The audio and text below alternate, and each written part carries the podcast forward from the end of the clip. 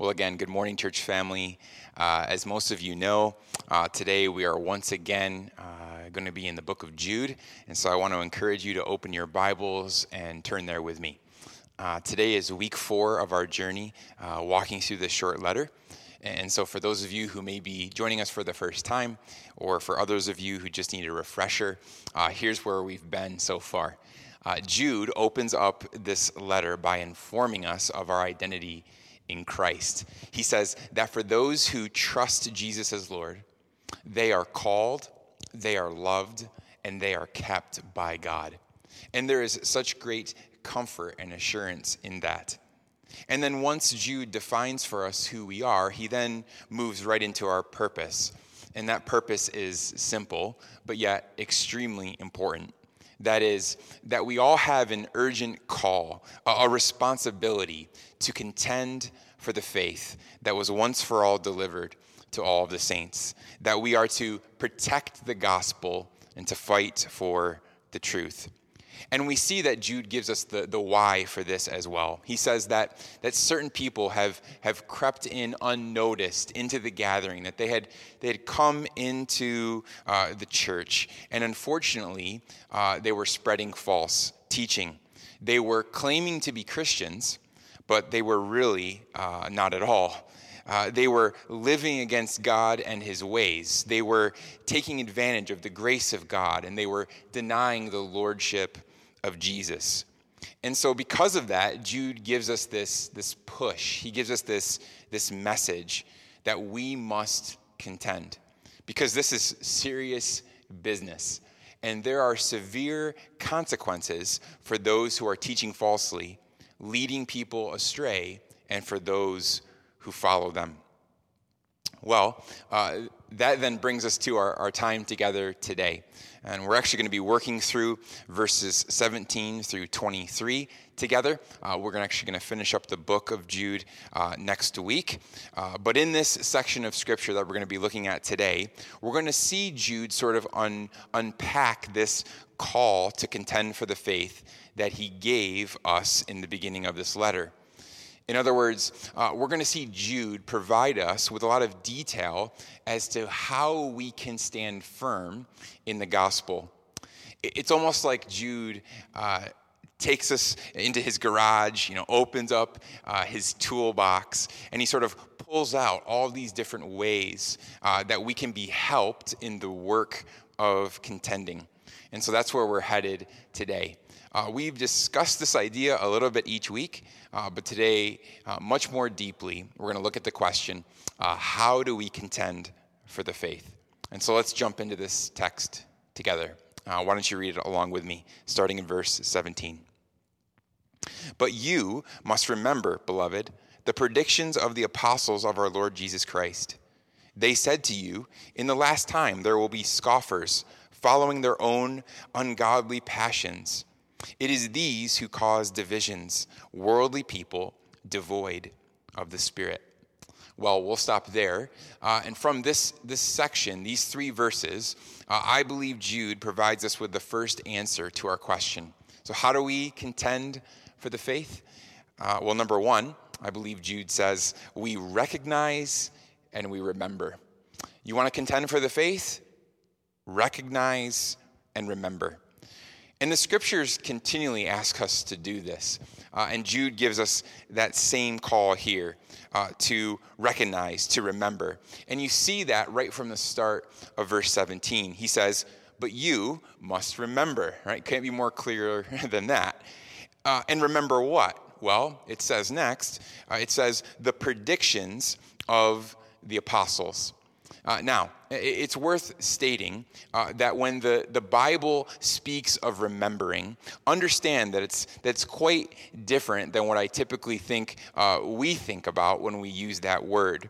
Right? It's not like um, remembering where I placed my lost keys uh, or remembering someone's name uh, after you first met them. Uh, when the scriptures speak of remembering, it's more like uh, a deep meditation. Uh, it's, it's a rootedness of, of some truth that then goes on to inform how we live our lives.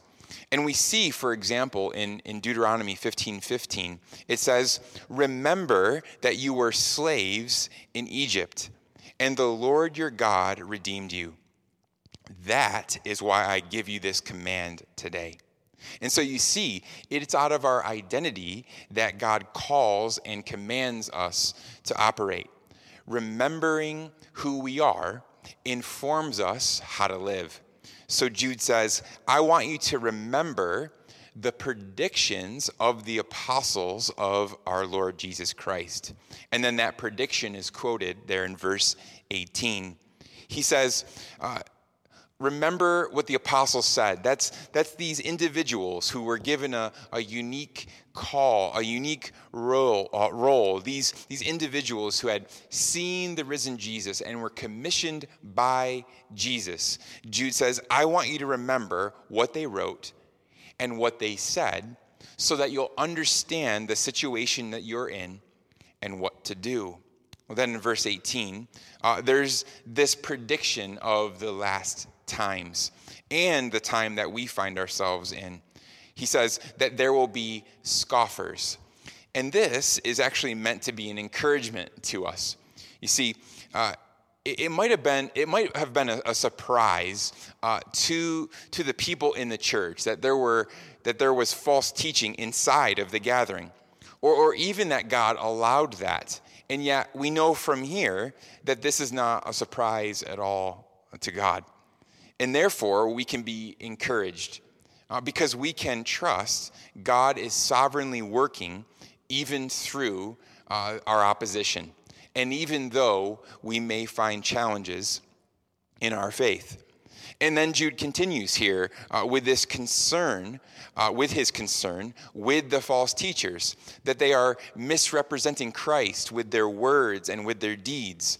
And, and this is the same set of people that he's been describing all throughout his letter. Uh, but then he just adds one more description of them, uh, if it hasn't already been bad enough. He says that they, again, they are scoffers. Uh, and scoffing, it means to mock. And so, what Jude is saying here is that these false teachers who had crept into the church, these people are, are mocking God by claiming to follow him in word, but denying him in deed, uh, denying him in their actions. That we are to remember uh, that this will be a reality of the church. And so, inspired by God, the apostles predicted this. So let's not be surprised by it, uh, and let's also be prepared for it. Uh, well, then Jude moves on, and he goes beyond these false teachers themselves uh, to begin to look at the, the fruit, or you could say the result of their false teachings and their way of living. And so, with this, I believe there is a call to recognize these fruits. Uh, recognize these fruits. And Jude do, does this by giving us a, a threefold description and you might have noticed that Jude does this a lot, actually, but especially in, in this section, uh, Jude has a tendency to work in threes. And so he shows us here what comes or what's a result of this scoffing. Look at verse 19. The fruit is that they cause division, that they are worldly minded, and that they are devoid of the Spirit. Well, looking first then at, at scoffing that causes division, uh, let's remember the context here, again, is, is inside or within the church. And so these divisions that Jude is referring to, they are not ones taking place outside or really even between different gatherings, right? The, the division Jude is referring to here is happening within the same body, in the same gathering. There is, uh, in other words, a, a, defined lack of unity amongst the people who are gathered together uh, because of these false teachers and their false teaching. Uh, now, uh, you can see this in the text that, that Jude doesn't say exactly what the division was.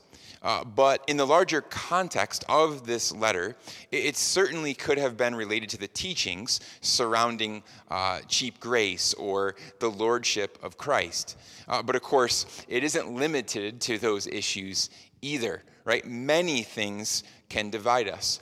Uh, just read the other New Testament letters, uh, and you'll see in places like the book of Acts or Galatians or, or Romans or the letters to Corinth that there was often a strong pull towards all sorts of division within the church.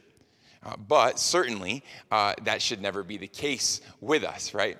Uh, what, what, uh, when it happens in our world, uh, that should not surprise us at all. In fact, uh, in many ways, I'm not sure uh, we've ever been this divided in our world. Right? Just just look at just look through your Facebook feed or watch any news channel for five minutes, and you'll see that.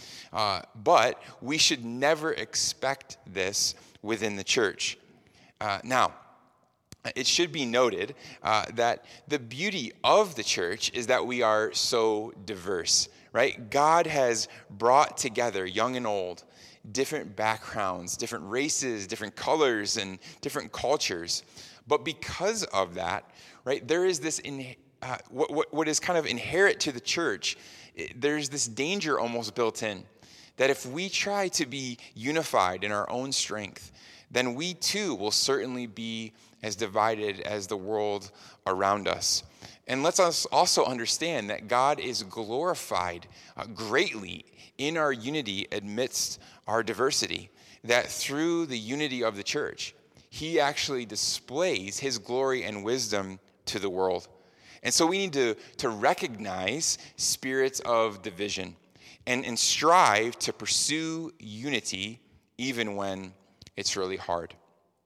Well, uh, the second fruit, uh, fruit that Jude highlights of these scoffers is that they are worldly people, or you could say uh, they're worldly minded. It could be translated that way as well worldly minded. This is what, what the Apostle Paul describes actually in Romans 8, uh, verses 7 through 8. He says this The mind governed by the flesh is hostile to God, it does not submit to God's law nor can it do so. Those who are in the realm of the flesh cannot please God. In this uh, worldly mindedness, uh, what does that look like in, in practice? Uh, well, it could be simply prioritizing things of the world uh, over and above the things of God. You know, maybe it's putting our money or, or putting our influence or putting our, our status above our pursuit of holiness or our devotion to the Lord. Uh, but it could also look like doing good things for the wrong reasons. And that was the problem of the religious people of Jesus' day, like the Pharisees, right? They were, they were doing good, but they were doing good merely for the purpose of being seen by others. Or, or maybe it's praying for things selfishly, like it says in James chapter 4, verse 3, that we ask God for things solely for the purpose of using what God gives us for ourselves. And so we must be aware or, or recognize worldly mindedness to fight against it. And then, third, Jude describes these scoffers as devoid or entirely lacking the Spirit. And this is just a further indication that these false teachers are not true believers uh, because they don't have the Spirit of God in them. And because they don't have the Spirit within them, they don't have the desire to do God's will, nor do they have the ability to do God's will. The lack of the Spirit is what often is what often is called in the scriptures or referred to as living according to the flesh. Uh, we see this in Galatians chapter 5, verse 16 and 17. I'm going back to the Apostle Paul. He says this So I say, walk by the Spirit, and you will not gratify the desires of the flesh. For the flesh desires what is contrary to the Spirit, and the Spirit what is contrary to the flesh. And as we, as we talk about this, I think it's helpful to sort of step back and think about the work of the Spirit so that we can rightly understand what it means to be devoid or, or lacking the Spirit. Um, I will say, though, uh, the, the doctrine of the Holy Spirit uh, really demands its own teaching series. I think that would be a really, a really good one, a really fun one for us to go through in, in the future. Um, there's so much about the Spirit that I believe most people don't really even understand. Uh, but for our context today, uh, let me just briefly share part of the role or the work of the Holy Spirit. We see in John's gospel, uh, it is the Spirit that gives us life. It is the Spirit that convicts the world of sin. And it is the Spirit that guides us, the believers, into truth.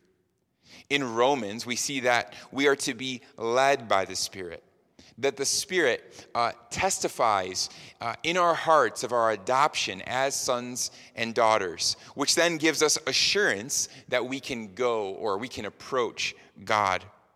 In 1 Corinthians, it says that followers of Christ, they are washed, they are sanctified, and they are justified in the name of the Lord Jesus Christ and by the Spirit of God.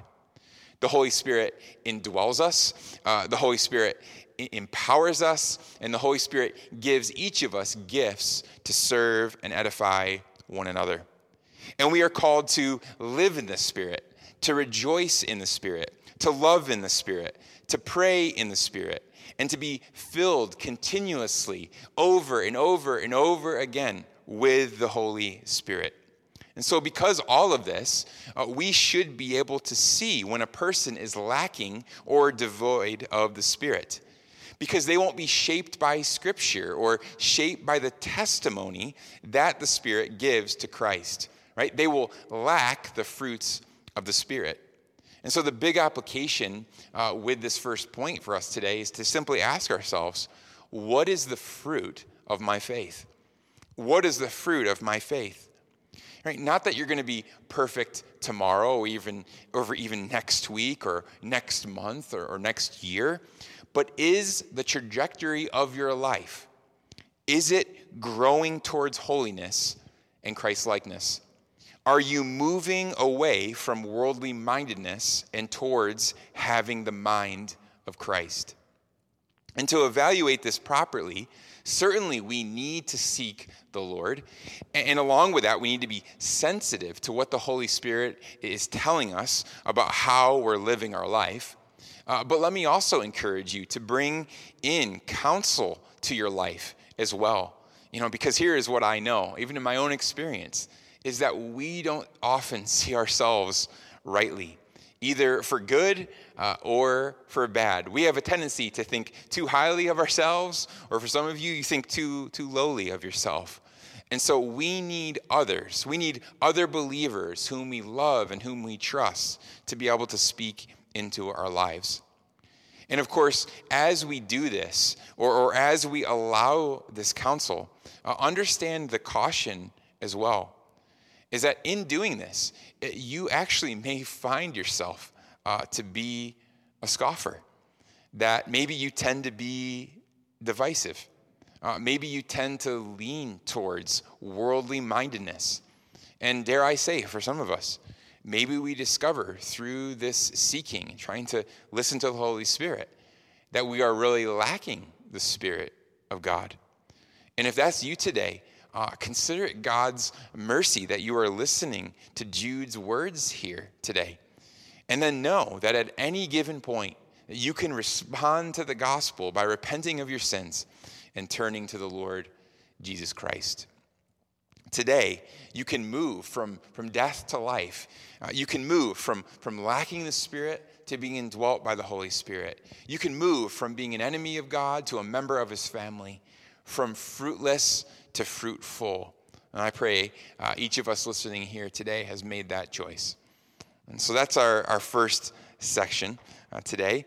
If we want to contend for the faith, uh, we are to recognize and to remember. And second, how does Jude advise us uh, to contend for the faith? Number two, uh, we are to keep ourselves in the love of God, he says. We are to keep ourselves in the love of God. And we see this in verses 20 through 21. So let's read that together. Jude says, But you, beloved, building yourselves up in your most holy faith and praying in the Holy Spirit, keep yourselves in the love of God, waiting for the mercy of our Lord Jesus Christ that leads to eternal life. So Jude now shifts our attention inward so that we may consider our relationship with God and not just focus on the potential flaws of others. Uh, one commentator said it this way I like this. He says, It's insufficient for believers to only attack the false teachers. They must also take positive steps to continue in the love of God, or their own love for God will slowly wither away. Love for God cannot thrive when believers devote all of their attention to the deficiency of others. They must continue to grow spiritually themselves. And so, with this mind, uh, Jude shifts the conversation from this outward fight uh, against our opposition to how we might go about strengthening ourselves in the love of God. You know, I, I really appreciate that before Jude uh, shows us how to keep ourselves in the love of God, uh, he reminds us for the third time, actually, that we are uh, the beloved. We are beloved. We are loved by God he just once again reminds us of our, of our standing before God and the reality of God's incredible grace. And just like in verse 2, we see here that the whole counsel of God, the whole Trinitarian nature of God is connected to that identity. Uh, because the Holy Spirit, God, uh, that is the Father, and Jesus are all mentioned here in these verses. And so, again, I'm so thankful for that reminder of who I am, uh, that I am loved by Him. And then notice something else very important to this text. Uh, the command here is to build yourselves up and to keep yourselves in the love of God. And so understand this here, this is an inescapable command to do this together. In other words, uh, we can't and we are not meant to do this uh, alone. You know, in the New Testament, there are over 50 imperatives that follow this one another function that tell us to things like uh, we must care for one another, to love one another, to serve one another, to forgive one another, to, to bear with one another. And it is all a plural function, meaning that we, again, cannot follow these things alone. You see, the Bible does not adhere to the, the modern secular mindset of individualism, right? That so many of us are accustomed to. Right? We are meant to be intimately connected to one another. And this is all by God's design. That we are made for community. We're made for communion with God and with others. And that's true even of the most introvert, uh, introverted person in the room. We need one another to help build each other up. Hebrews 3:13 says, "But encourage one another daily, as long as it is called today, so that none of you may be hardened by sin's deceitfulness." In other words, again, this is inherently what we're what we're doing here. This is inherently a social business that God is calling us into and calling us to do. And so, even in this season that we're, we're currently in, have been in for the past like two and a half months, like this whole church online thing, right? I know that, that in many ways, uh, this, is, this is really convenient. Uh, you can stay at home, uh, you can stay in your PJs, you can eat some food as you watch. Uh, but understand, um, actually, this is not ideal. And this is not ex- exactly what God intended the church to be right? We are meant to be together, uh, worshiping together, listening to the teachings of God's word uh, together, serving one another together, building each, uh, each other up together. Uh, now, uh, in back to our Jude text, uh, it's it's hard to see all that's going on here in English. but in Greek, we, we see the verbs here have different tenses and that the main imperative of this sentence is to keep, uh, to keep. And then uh, it has along with it three supporting verbs, uh, which are actions. And that is to pray, uh, to build, and to wait. To pray, to build, and to wait. And so, what Jude is, is saying here is that we keep ourselves in the love of God by building one another up by praying in the Spirit and by waiting for the mercy of our Lord Jesus Christ. Again, it's another set of three. And so let's, let's look at those. Uh, this, this building up ourselves in the most holy faith uh, calls to mind Ephesians chapter 2, verse 19 through 22. We've read a, a bit of Paul today. We're going to go back to him here. Paul writes this Consequently, you are no longer foreigners and strangers, but fellow citizens with God's people and also members of his household. But on the foundation of the apostles and prophets, with Christ Jesus himself as the chief cornerstone. In him, the whole building is joined together and rises to become a holy temple in the Lord. And in him, you too are being built together to become a dwelling in which God lives by his Spirit. And so we see there that, that God is the one who is building. Yet at the same time, we have encouragement over and over again to build up ourselves. And, and, this is a common call throughout the scriptures. Romans 15, 2 says, Each of us should please our neighbors for, uh, for their good. To what? To build them up. And in 1 Thessalonians 5, verse 11, we read this Therefore, encourage one another and build each, uh, each other up, just as in fact you are doing. So, we again, we are called and encouraged to join one another and to join God to build up. And how do we do that? Well, uh, we point one another to the, to the truth that we see there in our Ephesians 2 passage that we just read. That we, we look to the person and we look to the work of Jesus Christ as we know uh, or as we discover in the scriptures, right? As the cornerstone of our faith. We use the scriptures to inform us of who God is and who we are, and to know how we can be made right with God and how we can live life best. Paul says this almost exactly in Acts chapter uh, 20, verse 32. He says, "Now I commit to God, uh, now I commit you to God, excuse me, and to the word of His grace, which can build you up and give you an inheritance." among all those who are sanctified. Again, we, we build ourselves up by pointing each other back to Christ, whom we know through Scripture. We build up by encouraging one another to live faithful and holy lives.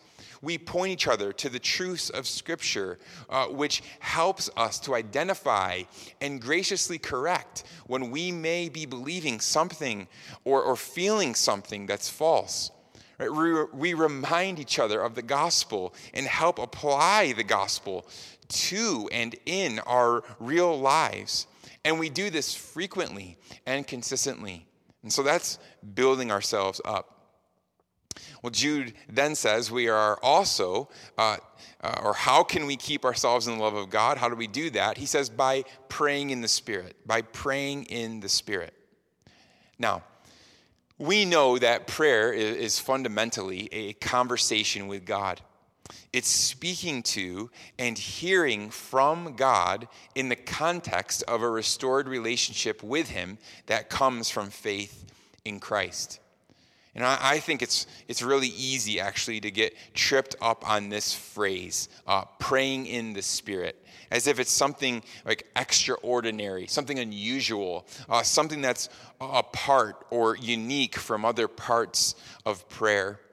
But in reality, all of our lives, and, and we know all of our prayers are, are and should be done in the Holy Spirit, right? We are indwelt by the Spirit. And so if a person uh, has the Holy Spirit, right? This is just our new norm. It's who we are and what we do. We pray with and alongside of the Holy Spirit because He is indwelling in us. And that's important for us to understand because actually, this specific phrase is oftentimes times used uh, as a way uh, to advocate uh, for, for speaking in tongues, uh, which is one way to pray that we see uh, in the New Testament. And while I do believe, uh, my conviction is that uh, the gifts of the, the Holy Spirit are still active today, uh, including speaking in tongues, uh, provided that it's governed by the instructions and guidelines that Paul gives us in 1 Corinthians 12 through 14. Uh, but that being said, uh, I, I don't see a good, good case for this verse here in Jude uh, speaking primarily or even specifically about that kind of prayer. It seems clear that what Jude is, is saying here is that we need to be consistently praying prayers that are, ena- are, are enabled by and with the Holy Spirit which again uh, should be all of our prayers, right? Romans chapter 8, verse 26 through 27 says, In the same way, the Spirit helps us in our weakness. We do not know what we ought to pray for, but the Spirit Himself intercedes for us through wordless groans. And He who searches our hearts knows the mind of the Spirit, because the Spirit intercedes for God, God's people, in accordance with the will of God. And, and so, part of praying in the Spirit is praying God minded prayers as opposed to worldly minded prayers, which I believe uh, fits the context of Jude and what he's trying to communicate to us uh, very well. And so, so he's saying, Jude's saying, don't pray with arrogance or with a focus on self gratification or self glorification, but rather uh, pray with humility before God. Focus on His will when you pray and focus on His glory. So, uh, to keep ourselves in the love of God, we must pray in the Spirit. And then the third way, according to Jude, uh, that we keep ourselves in the love of God is to wait for the mercy of our Lord Jesus Christ that leads to eternal life. So, uh, the action for us here is to wait, to wait. And understand, this is not uh, an unemotional, uh, passive waiting. Uh, it's not like waiting for the bus, right, or waiting for the laundry to be done. Uh, this is more like an, like an active, uh, a, a vigilant waiting. It's sort of like a, like a watchman. You can picture this like a watchman uh, looking over the city, all right, looking out for, for danger. And so, so Jude says that we are to wait uh, as a means of keeping ourselves in the love of God. But what are we waiting for? Uh, well, he tells us we're waiting for the mercy of our Lord Jesus Christ that leads to eternal life. It is the mercy of our Lord Jesus Christ that leads to eternal life. And, and this is the future hope of Christianity that on that final day, all of those who have placed their trust in Jesus Christ will rise with him for eternal life. Uh, we see this in John chapter 6, verse 40. For my Father's will, this is Jesus speaking, for my Father's will is that everyone who looks to the Son and believes in him shall have eternal life, and I will raise them up at the last day. And this, and this is eternal life. It is a mercy because it is undeserved. And this is why we call it the grace of God or the gift of God, as Jude calls it earlier. It's the good news uh, that should never get old to us that Jesus, who was himself God, came from heaven as a man to live a perfect life, to die a death that our sin deserved. To, to rise again from the grave to prove his divinity and to usher in victory over Satan, sin, and death. All that we, uh, all so that we might have forgiveness of sins and be reconciled back to God. And so, so as we watch and as we look forward to this future reality with God, we wait actively and what does that look like? Uh, well, it, it, looks like meditating on the hope that we have and allowing these things that are true of us uh, in Christ to shape our current present reality. As we look forward and, and see this incredible victory promised, right, we can have strength to continue to fight the good fight that we are in right now and to, to run our race uh, to the very end, to finish strong.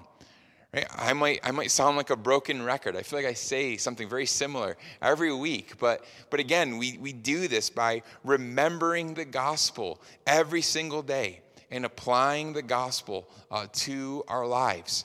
And as we grow in that, as we grow in our understanding of, of the gospel, our life should be increasingly marked uh, by a deepened awareness of our sin and our need for a Savior, as well as God's love and all that we have obtained in Jesus Christ. The gospel impacts every single aspect of our lives. And so, as we reflect on and apply the gospel to our lives, uh, we know that we will grow closer to Him and keep ourselves in His love. So, to contend for the faith, we must keep ourselves in the love of God. And then finally, Jude tells us that if we want to contend for the faith, we must have mercy on others. We must have mercy on others. Look at verse 22 through 23. And have mercy on those who doubt. Save others by snatching them out of the fire. To show to others, show mercy with fear, hating even the garment stained by the flesh. And so, this is our outward oriented behavior, if you will. This is, this is others focused. It's love motivated. It's, it's an active showing of mercy. And we must see, and I believe Jude does this on purpose, that the mercy that we show to others is directly tied to the mercy that we have received from God. Recall in verse 2 that he prays, Jude prays that mercy, love, and peace would be multiplied to us in Christ. And now, from, from that supply of mercy, we are then able to go out and to show mercy to others. And we see this type of structure a, a lot of different times and a lot of different ways in the New Testament, but I'll just give you a couple examples. In, in John chapter 13, verse 34, we see this Love one another as I have loved you, so you must love one another. Or Romans 15, 7, accept one another then, just as Christ accepted you. Or 1 John 4, 11, dear friends, since God so loved us, we also ought to love one another. And so this shows us the pattern we must have that we must receive the love of God. We must receive forgiveness. We must receive mercy. We must receive grace.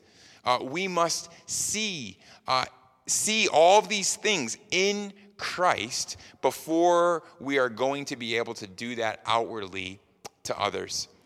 Uh, and, and we cannot say uh, that we have mercy uh, without acting in mercy towards others. And so that said, uh, we can see now here again, Jude uses this, this three part breakdown here. He shows us uh, how we are to relate to these different categories of people in different ways using what we have received. And so he mentions uh, three categories those who doubt, uh, those who are in the fire, and those who he describes as wearing uh, filthy garments that are uh, stained by the flesh. Now, uh, most scholars agree from the context of, of the letter here that the people that Jude is referring to here are those that have been impacted by these false teachers. And so let's talk about each of them in turn. First, we see again, we have those who doubt. And Jude's instruction to us is simply this to have mercy on them. Have mercy on them, which is show them compassion and, and show them care. And so this means uh, that, that when someone shares a doubt with you, or when, when someone shares a doubt with me, that we are not, not meant to belittle them or chastise them for having that doubt. You know, um, every Christian I've ever met uh, has, has doubted uh, some part of their faith at one time or another in their life, like every single one.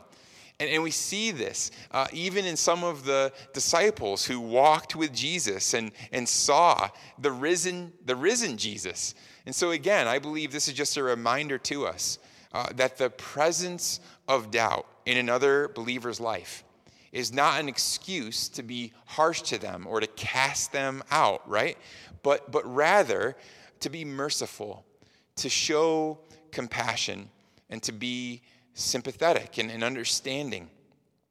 And, and, don't, don't misunderstand me here. Um, this, is, this is also not to say that we, we're just supposed to leave people uh, in their doubt, right? No, not at all. We, we help them back to the truth. Uh, we guide them back. We, we, we bear with them patiently, helping them to see the, the places that they might be, be disconnected from in Scripture. And again, we do that in love, we do that with mercy. Then we turn to the second category. The second category it's those who are in or, or near the fire, Jude says. In the, call, in the call here from Jude, it's an interesting one. He says to save them, or literally to, to snatch them out. That is, that is not to say uh, that, that we come alongside or we rescue those or I'm sorry, that is to say that we, we come alongside or we rescue those who are experiencing the pain of their sin. Right? This is the progression here. Uh, this is an urgent call to, to partner with God in seeing people saved. And I know that the, this is a really strong imagery used here, but it's a really hopeful picture to us. Uh, because what this means is that while a sinner is alive, while a person has breath, even when they're in their sin, there is an invitation for them to turn and to put their trust in the saving work of Jesus Christ in the cross.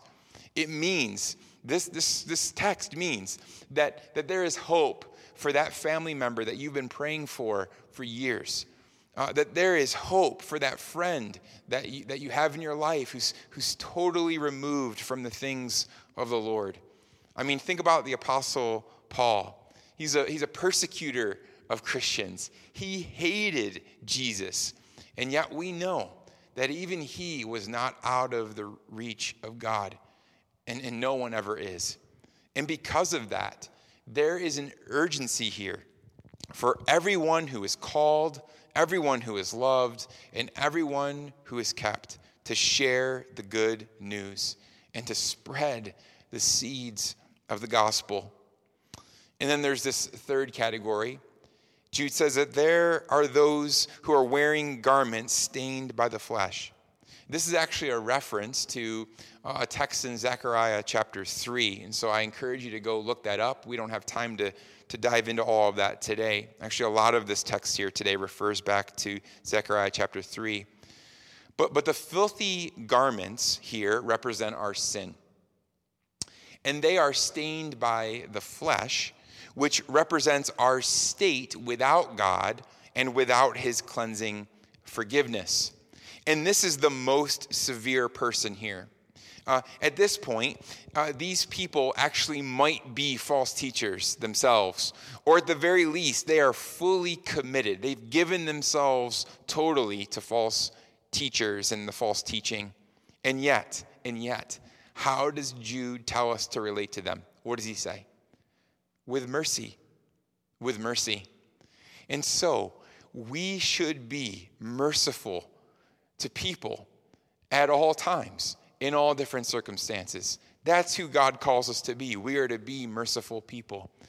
And in this category, though, we, do see uh, two other helpful conditions. First, he, Jude tells us, sort of like a warning, he says, we are to show mercy uh, with fear, with fear. And that doesn't mean that we cower. That doesn't mean that we're scared in front of these people. It means uh, that we are to revere God as we're being merciful to these people. That we are to be aware of the severity of how dangerous this, this false teaching and this false living can be. Galatians 6 1 says this Brothers and sisters, if someone is caught in a sin, you who live by the Spirit should restore that person gently. Again, be merciful. But watch yourselves, or you also may be tempted. So again, show mercy, but believers are also to be aware of how easily we might fall into the exact same sin as the person that we're trying to restore. And to understand that if it happened to them, it's certainly possible for us to be led astray as well. We are to do this with fear. And then adding to that, Jude says that we show mercy, or as we show mercy, we are to hate the garment that is stained by the flesh. And that's what we mean. Maybe some of you have heard this before, this phrase. Uh, we are to hate the sin, but love the sinner. That's what Jude is saying here. Hate the sin, but love the sinner. So hate is never to be directed towards a person, but to the sin that they have fallen in and to the effects of their sin. And so, what that might look like, uh, just to kind of get an imagery of this, it might look like just sitting down with a person and saying, like, brother or sister, uh, your sin is hurting you. Understand that and understand that it's, that it's hurting me. I'm grieved by it. And I'm telling you this uh, to try to help you. I'm telling you this because I love you. And then, and then after that, continue to demonstrate that love, continue to demonstrate that mercy to that person. I really like how Pastor David Helm, uh, he's actually a council member uh, for an organization called the Gospel Coalition. I think he sums this section of, of the scriptures up really well. He says this, I'll read it to you. He says, Jesus, the high priest, came to build and to show mercy. So don't merely endure sinners. You are here in God's place to save them. Don't merely put up with the world, snatch some from the fires of hell. Don't think that contending for the faith means telling unrepentant sinners that God hates them, but rather have mercy even on them. Contend for the faith by conducting yourselves with grace and become the mercy of God in the world. And so, church family, uh, I'll close this way by encouraging you to remember who you are as God's beloved and to operate, live your life out of that identity. Be aware of and recognize scoffing and its fruits. Keep yourselves in the love of God by striving to build one another up in the faith. Pray in the Spirit and with one another in the Spirit keep your eyes on Jesus and help others uh, keep their focus on Him the same. And then show mercy, show mercy, even as we have received mercy from God. Would you pray with me?